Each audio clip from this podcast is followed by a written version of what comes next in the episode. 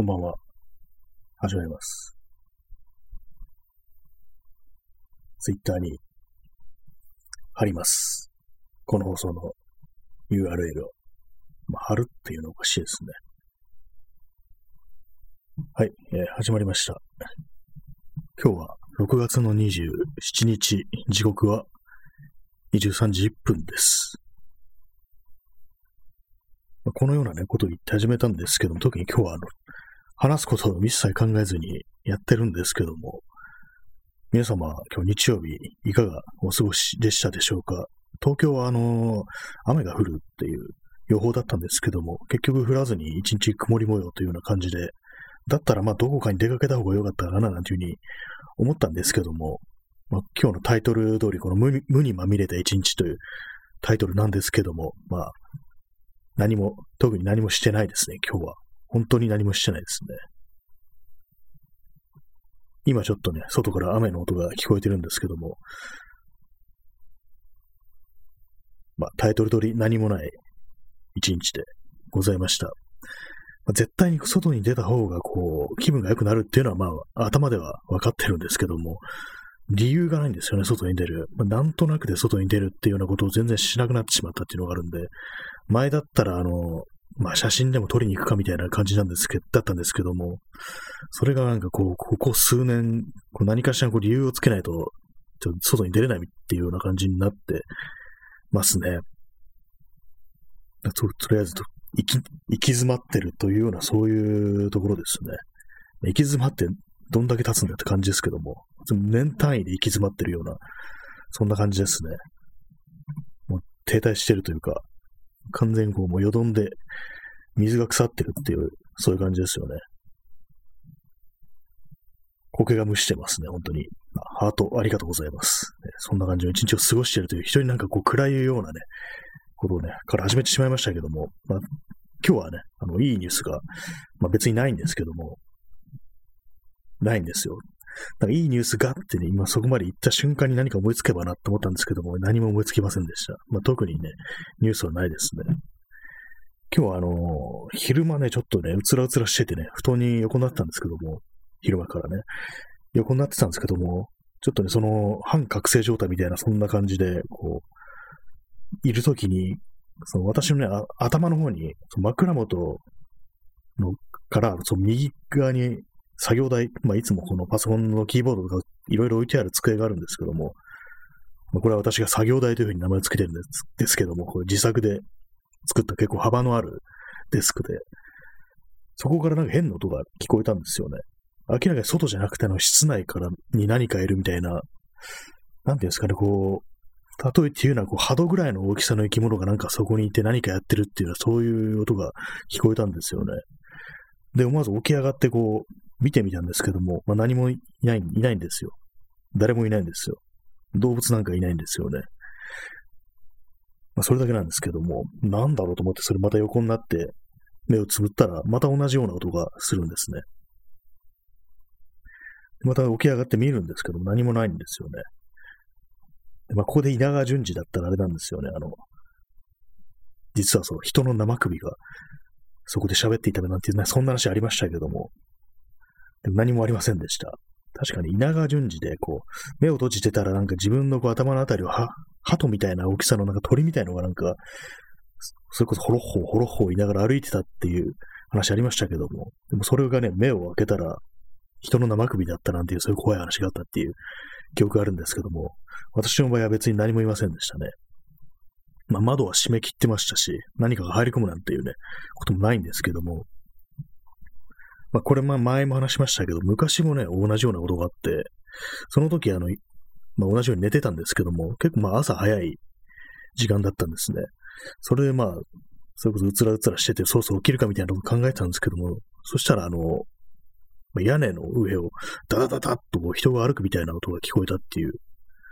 のがあったんですよね。それが、あの、明らかに、まあ、鳥だったら、鳥だったらね、その屋根の上に止まるってこともあるんですけども、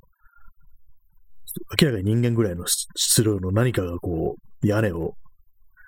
5、6歩駆け抜けてったみたいな、そんな感じの音がしたんですよね。まあ、屋根に誰か人間が登れるかというと、そんなことはないんですよね。全然その他の家のね、屋根からね、飛び移れるというようなそういう構造にはなってなかったので、だからあれは一体何だったのかなというふうに思ったりすることがたまにあるんですけども、皆様、人の家の屋根に上がるということはやってますか、そんな、いきなりそんなふざけてって感じですけども、昨日あの、その吉祥寺の近辺を歩いてて、この辺あんまり人がいないな、人がいないな、なんていうふうに思いながら歩いたら、やっぱりこうコロナでなんかこう、いろいろ衰退していってるな、っていうのは、そんなことを考えて、こう、まあ、錆びれた住宅街を歩いてたんですけども、そしたらこう、古いアパートの屋根にカラスが1羽止まってるのを見て、なんか非常にこう、これからのね、この国というものの行く末を暗示するような、そんな風な感じに見えてしまいましたね。一応、カラスの話でした。カラス頭がいいですからね。今、あの、そう、それで急に思い出したんですけども、屋根の上に、こう、カラスが止まるっていうのは結構不吉な、ね、強調だっていうようなことを言われますけども、よくあの死人が出る家から人玉が飛び立っていくなんていう話を聞いたことありませんでしたですか？昔のね、昔っていうかまあこう、怖い話よくあるあるで聞くんですけども、またあの昔ね、幼い頃読んだその怖い話の本で、人玉の話があったんですよ。それはどういう話かっていうと、こう、まあ、小学生ぐらいのね、男の子たちがこう、キャンプに行くんですよね。で、キャンプに行って、まあ夜寝ますよね。テントに入って。そしたら、あの、外をね、こう、ものすごい数の人玉が、こう、飛び交った音があったっていうね、そういう話があって、で、まあ、その子供たちが、こう、それを見て何をしたかっていうと、みんなパニック状態になって、こう、泣き叫びながら、まあ、あの、キャンプに行くんで、その、炊事道具とかね、持ってきますよね。鍋だとかフライパンとかそういうのあったんでしょうね。それを持ち出して、その人玉を捕まえるっていうようなことをね、やったっていうね、パニックになってそんなことしたなんていうね、そういう昔読んだ怖い話の本であったんですよね。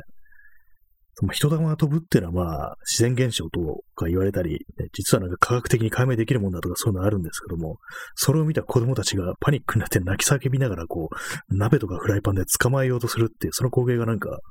ちょっと面白い通り越してちょっと怖かったんですよね、それ。子供の頃読んで。結構ね、その挿絵というものもなかなかね、怖くて、自分の記憶の中にある、今思い出してるんですけども、結構稚拙な感じの子供が描くみたいな絵なんですよね。ちょっとね、ちょっと漫画チックな感じなんですけども、なんかこう、その子供たちが泣きながらね、こう、パニックになりながらそういうふうにね、こう、フライパンとか持ってるんですけども、みんなあの歯をね、すごくカッと剥き出してるんですよね。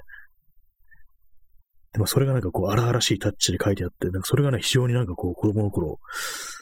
不気味だったような気がしますね。なんか霊的な怖さというより、なんか変な、こう、わけのわからんものを見たっていうような、そういう不気味さをね、その絵に感じてしまい、そしてね、その子たちの行動というものがね、なんかこう、人間がこう、ね、おかしなことに出くわした時のリアクションとしてはね、なんかこう、非常にこう、そういう風になることもあるのかみたいな感じで、すごく不思議だったんですよね。捕まえようとするって、泣きながら人玉を捕まえる子供たちっていう、フライパンとか鍋でっていう、これ言っちゃうとちょっとね、笑い話っぽく聞こえるんですけども、なんかその時はすごく不気味に思えたんですよね。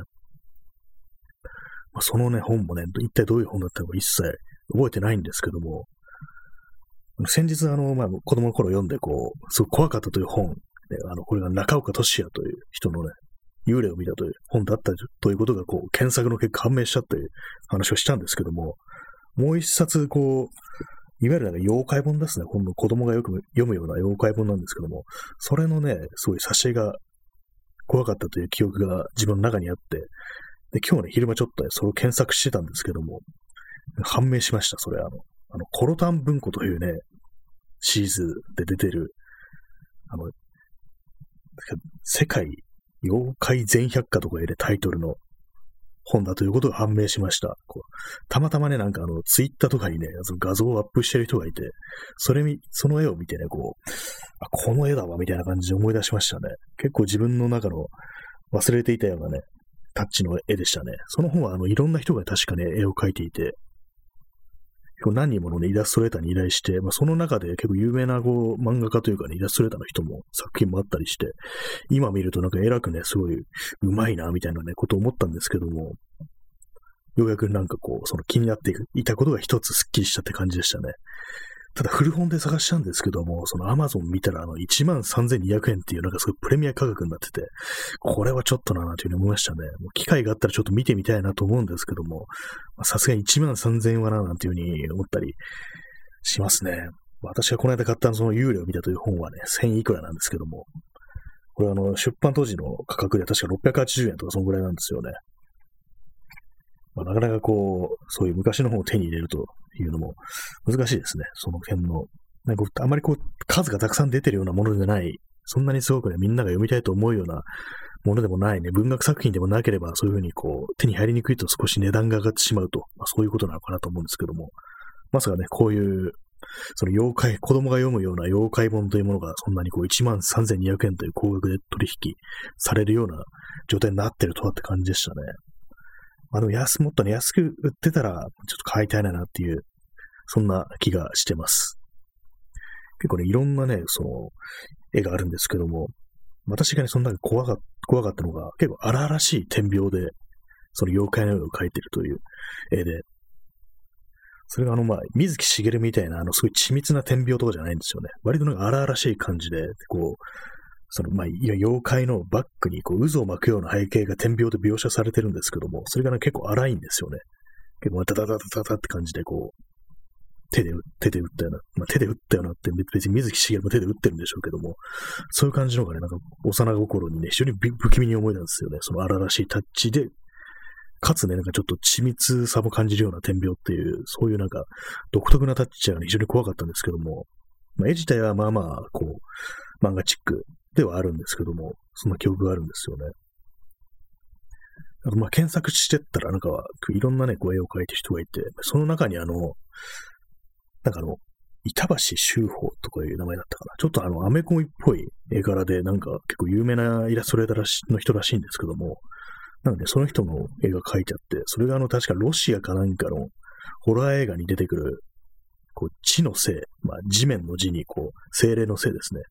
死のせい B って、B はあの V ですね。あの、うに点々で濁音で伸ばすって V っていう名前のね、そういう、まあ悪魔みたいなね、怪物が出てくるんですけども、人にまあ呪いをもたらすという、そのなんかね、絵があるんですけども、なんかこう、タッチがね、非常にアメコミっぽい感じでね、すごくなんかかっこいいんですよね、なんか。で、その B という怪物はあの、まあ、邪眼みたいなの持ってるんですよね。この目で見ることによって、その人間に、相手の人間にこう、災いをもたもたらすというかね、不幸をもたらすというか、そういう存在なんですけども、まぶたが非常に分厚くて垂れ下がってるんですよね。だからこう、その、取り巻き、取り巻きっていうか、あの、つか、連れてるね、ちょっと小さい悪魔みたいなのに自分のまぶたを持ち上げてくれというふうに頼むっていうね、そんなね、こう、シーンがあるんですけども、私はそのオリジナルの映画は見てないんでよく知らないんですけども、そんなような描写があって、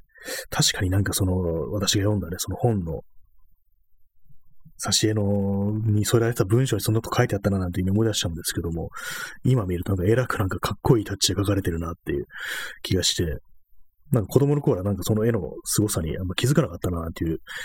ね、そんな感じでしたね。それよりももう少しなんかこう単純化された漫画チックな絵の方がすごく怖かったなっていうのは、ちょっと不思議ではありますね。まあ、独特な感性なんでしょうね、子供の。まあ、そんな感じで昔読んだことがある、昔怖かった、その、本のね、こう、存在というものが、こう、分かったというだけでもなんか今日は、まだね、こう、良かったのかな、なんていうふうに思い出しました。思いました。まあ、それ以外何にもやってないです、今日本当にこう、なんか妙に眠くって、こう、まあ、うつらうつらしてる時間が長かったですね、本当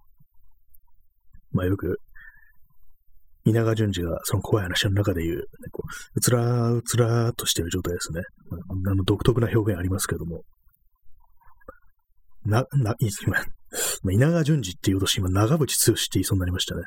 稲川淳二です。長渕の話じゃないです。え稲川淳二が、こう、よくね、こう話の中で、こう、若い人たちが、こ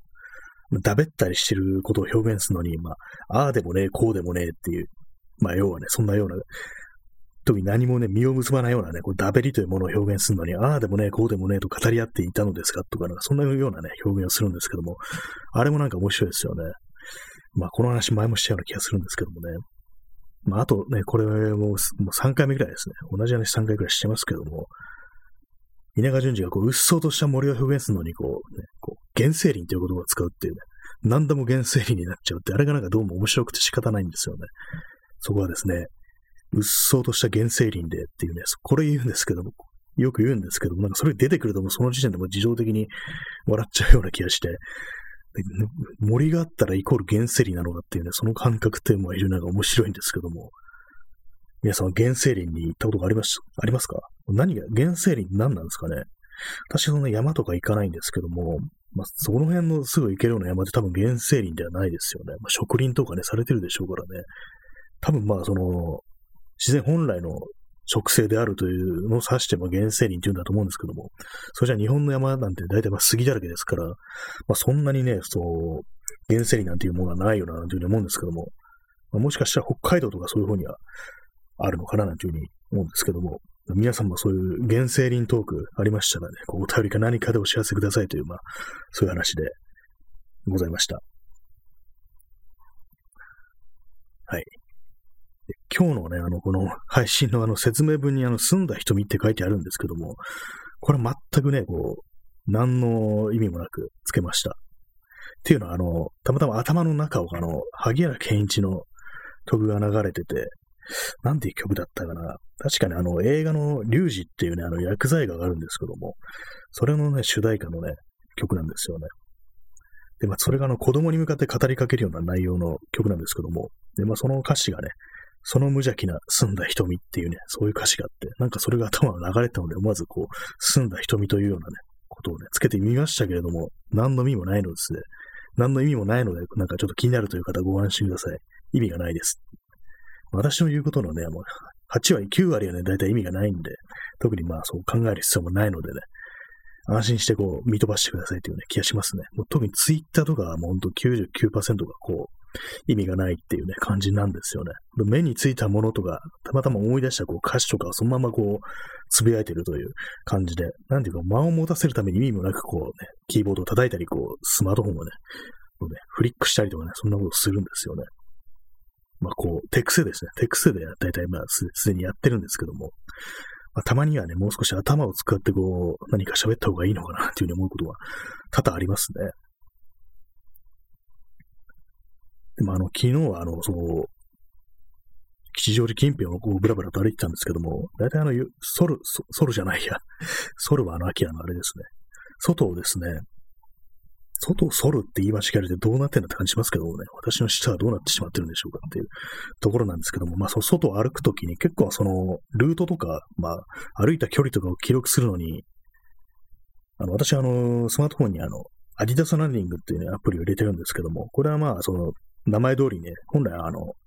ランニングするとき、ジョギングするときに、まあ、そういろいろ管理するために使うというものなんですけども、私はこれは歩きのときにも使ったりすることがあるんですよね。まあ、毎回、その、まあ、ある程度、こう、今日は歩くぞってなったときは、その、アプリをオンにして、こう、記録を始めるたりしたいなと思うんですけども、結構その、ジョギングというね、習慣がなくなってしまってから、それをね、ほんと非常に忘れるというか、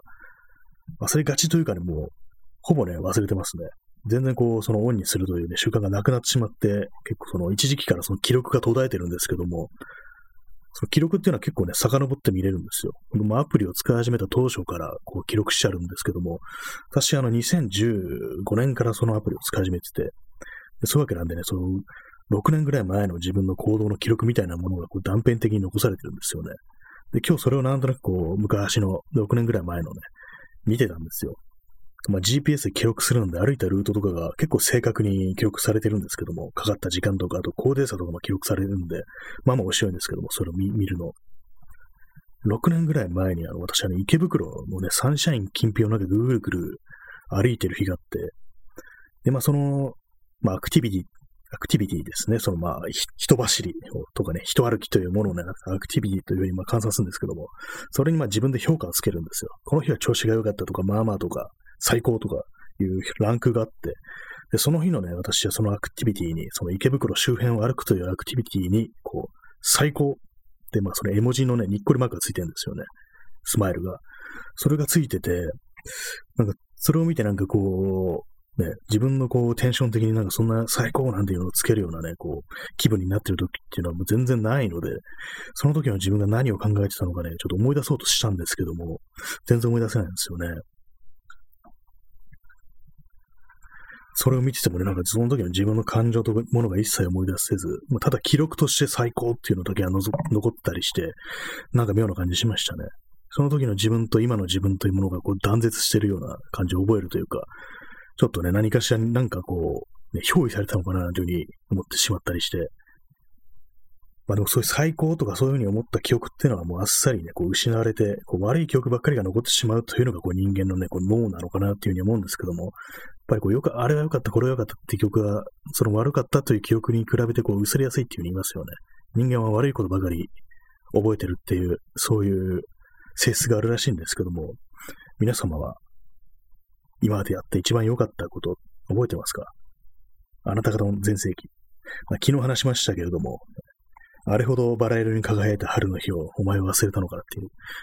あの、柳千星の祭り橋が聞こえるというね、曲の歌詞なんですけども、皆さんが覚えている春の日というのは一体どんな日だったんでしょうかっていうね、そんなことをね、たまに思ったりします。私の思い出せる限りのね、春の日というのは、もう、そうですね、5年ぐらい前ですかね。4、5年前なんですけども、ちょっと遠くの方にちょっと旅行みたいな感じで行ったことがあったんですね。まあ、そこでね、そっちの方に住んでる友人の部屋に泊まってこう、で、まあ一緒に行った友人たちとね、こう、ワイワイしながらこう、ね、鍋みたいのを作って、で、まあ、ビールとか買ってきてね、飲んでっていうね、そういう夜があったんですけども、その時が何のね、記憶がなんかこう、自分の覚えてる中でこう、一番なんかこう、リラックスしてね、何かを楽しんだっていう、そういう記憶があるんですよね。私はあんまね、こう、酒を飲まないんですけども、なんかその時の記憶とその、そういい感じにその酔っ払ってるというのが結びついて、なんかあれ以降全然こう、そのほろ酔いというものになったことがないな、なんていうようなことをたまに思い出したりするんですよね。なぜそのような気持ちが戻ってこないのか、なんていうようなことをね、たまに思うんですけども、まあ、それぐらいですね、覚えてるなんかその自分がこう、非常にまあリラックスして楽しめたということの記憶となると、まあ別にそれ以外楽しいことがないわけではないんですけども、普段ね、まあ別にこう街をブラブラ友人たちとね、こう連れ立って歩くなんてことも今でもしてますけども、それはね、非常に楽しいことなんですけども、なんていうかそのリラックスというかね、こう、非常にまあ、ある種弛緩したようなそういう意味のね、そういう空気というものがなんかその日はすごくね、好もしく、好ましく思われたなんていう、そんな記憶があったりして、まあよくわからないね、あの自分語りをしてますけどもね。この、なん、なんていうか、この放送、今日ちょっとね、あのー、このラジオトークの、まあ、プロフィール欄というか、まあ、説明欄というか、そういうものをちょっと見直してたんですけども、今まであの、ツイッターアカウントのリンクだけがね、ポンと載ってたんですけども、今日はあの、まあ、ちょっとね、考え直して、パッと見てね、なんかよくわからないっていうね、それだけじゃっていう。あどういう放送してるのかわからないとちょっとあれだろうなと思って、まあ、そう階段とか、まあ、散歩にまつわる話をしてますって、まあ、非常にまあ簡素なね、あれなんですけども、そういうまあ、多少は何かの引っかかりになるだろう的な感じで、まあ、それもね、本当に秒で考えたやつなんで、まあ、何か載せとくかみたいな感じの感覚で書いたんですけども、今何の話しようとしてたんですっけ？あ、そうですね。まあ、この放送というものをね、説明するのに、普段何を喋ってますかと言われて答えるのが非常に、こう、難しいという話でございました。ね。これは何ですかと言われてね、なん、なんだかわからないっていうね、そんな感じの放送になってしまってるのがあるんですよね。割にこう自分のこうやってることというのは、まあ、大概がそんな感じで、まあ、写真とかも撮ってますけども、何を撮ってるのって言われるとね、あんま答えられないんですよね、結構。たまにあの、外であの、三脚とか立てて、こう、写真撮ってると、通りすがりの人とかが何撮ってんのみたいな感じで、ね、聞いてくる人いるんですけども、結構まあ、年配のね、おじいちゃんおばあちゃんとかが、たまに興味本位でそういうこと聞かれるときあるんですけども、結構答えられないんですよね。私は何をしてるのか自分でもわかりませんなんていうような、そういうこと言うわけにもいかないんで、いや、なんかあそこのあの感じがちょっといい感じに見えたんで、みたいなこと言って、なんか、その、ハテナマークがね、思いっきりその人のね、頭の上に出るなんてことがね、結構あるんですけども、そういう感じでなんかこう、いろいろこう自分のやってることが自分で説明できない、言葉にできないというのが、ね、あるんですよね、こう。そう、なんか説明するのが下手というのはね、私には非常にあったりして、まあ、多分自分のね、好きなものとかをね、ほんとまあ友人とかにこう、こういうのがあって、これがあって、これがいいんだよね、みたいな話をするのも結構苦手なんですよね。っていうのも、あの、その喋ってる途中で、こう話してる途中で、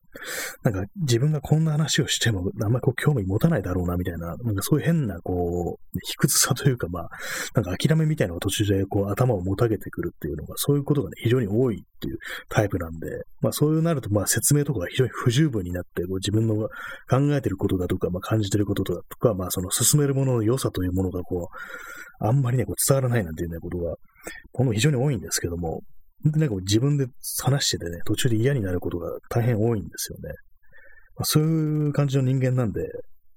でまあ、このね、ほんとラジオトークとかね、ポッドキャストとかそういう感じで一人で喋ってる時の方がまだなんかこういろいろ説明しやすいというような、そういうのがありますね。実際に人にこう対面してこういろいろ喋ってると、聞くことはね、まあまあ得意なんですけども、なんかこう自分がこうなんかこうアピールしていくというかね、そうプレゼンしていくなんていうね、そういうことがね、非常にまあ苦手なんですよね。なぜでしょうかっていう。なんか基本的なこう、なんか人間としての態度の一つにこう、あの昔のね、あの、まあ、スミスというバンドが、イギリスのバンドありましたけども、確かあの、アルバムのタイトルに、あの、 The World Won't Listen というようなのがあるんですよ。まあ、そのままですね、まあ、世界は聞かないだろう。このレコードみたいな、そんな感じなのかもしれないですけども、心情的にね、本当になんかそれこそなんか The World Won't Listen みたいな気持ちになってしまうことが、ね、非常に多いっていうわけでね、それでなんか変なこう感じで口をごもって、あまりこう、ね、自分の言ってることが伝わらないなんていうことが非常にあるんですけども、まあ、あの、ちなみにこの話するのは2回目ですね。かなりこうラジオトークだとか、ポッドキャストの初期に同じ話をした記憶があります。これは2回目ですね。まあ、いわゆる、まあ、この放送でよくね、頻発するミームとして、あの、山城真治ってやつですね。山城真治、あの、山城慎吾というね、まあもう亡くなりましたけども、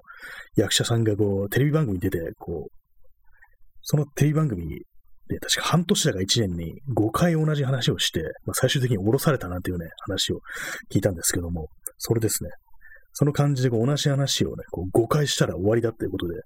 まあ、それを山城真治というね、こう、人のね、名前に、山城真治じゃない、山城慎吾という人の名前にこうなぞらえて、1回目は山城真治、2回目山城真治、3回目山城真相、4回目山城真治、5回目山城慎吾で、もう山城慎吾が完成したら、それは死を意味するということで、まあ、この放送でもね、同じ話を5回したら死ぬっていうふうに決めてますので、5回、5回目にこう達した時がこの放送が終わる時ですね。その時はまだ死にますので、もし死んでなかったら殺してくださいというね、そんな感じで皆様にお願いしておきますけれども、まだね、大丈夫です。えー、ハートありがとうございます。山城慎吾の話を、この、山城慎吾の話をね、今すでに5回ぐらいしてるんですけども、これはまだ死ん、まだ死なない感じですかね。えー、くじだろいさん、ま、幻の6足。ね、6まで行ったらもう、あれですね、こう、死体ですね。一度死んで生き返ってきたって感じになりますからね。山城新六になったらね、もうこれはもうこのようなものではないということになりますので、そんな感じなんでね、もうその時はまあまたその幽霊がやってるということでよろしくお願いします。結構あれですね、今思ったんですけども、ラジオにまつわる怖い話ってあんまないですね。テレビだとかにこう、死んだ人が映ったとかそういうのあるんですけども、あんまこう、ラジオとかにこう、死者の声がなんていうのはあんまこう聞いたことがないですね、そういえば。音楽とかね、こう、音源にこう、誰かの声がこう、入り込んだなんていうのよくありますけども、ラジオネタの怖い話っていうのはあんまないような。でも結構そのラジオというものはその階段を扱うのに非常にこう、ね、向いてる、なんかメディアだというようなそのイメージあるんですけどもね。DJ 特命さん、楽しんご。楽しんごの5があの数字の5ですね。楽しん、楽しんご。楽しん1、楽しんじ、楽しんぞ、楽しんし、楽しんごっていうね。5が完成したら死亡っていうね、あれですね。まあ、楽しんごはね、もう、その数字つかなくても怖いですけどもね、なんか恐ろしいです。芸人ですよね。芸人であとマッサージ屋もやってるんですよね。なんかいろいろ話聞きますけど、怖い人ですよね。なんかよくわからないこと言ってますけども、あの、ね、いろいろ見かけるニュースでなんかこう、なんかやったとかね、なんかそんなようなね、ニュースしか聞いたことがないんで、ネタに関しては全然知らないです。この人芸人らしいんですけども、楽しんごのことは。よく頭の中で楽しんごって呼んでますね、私は。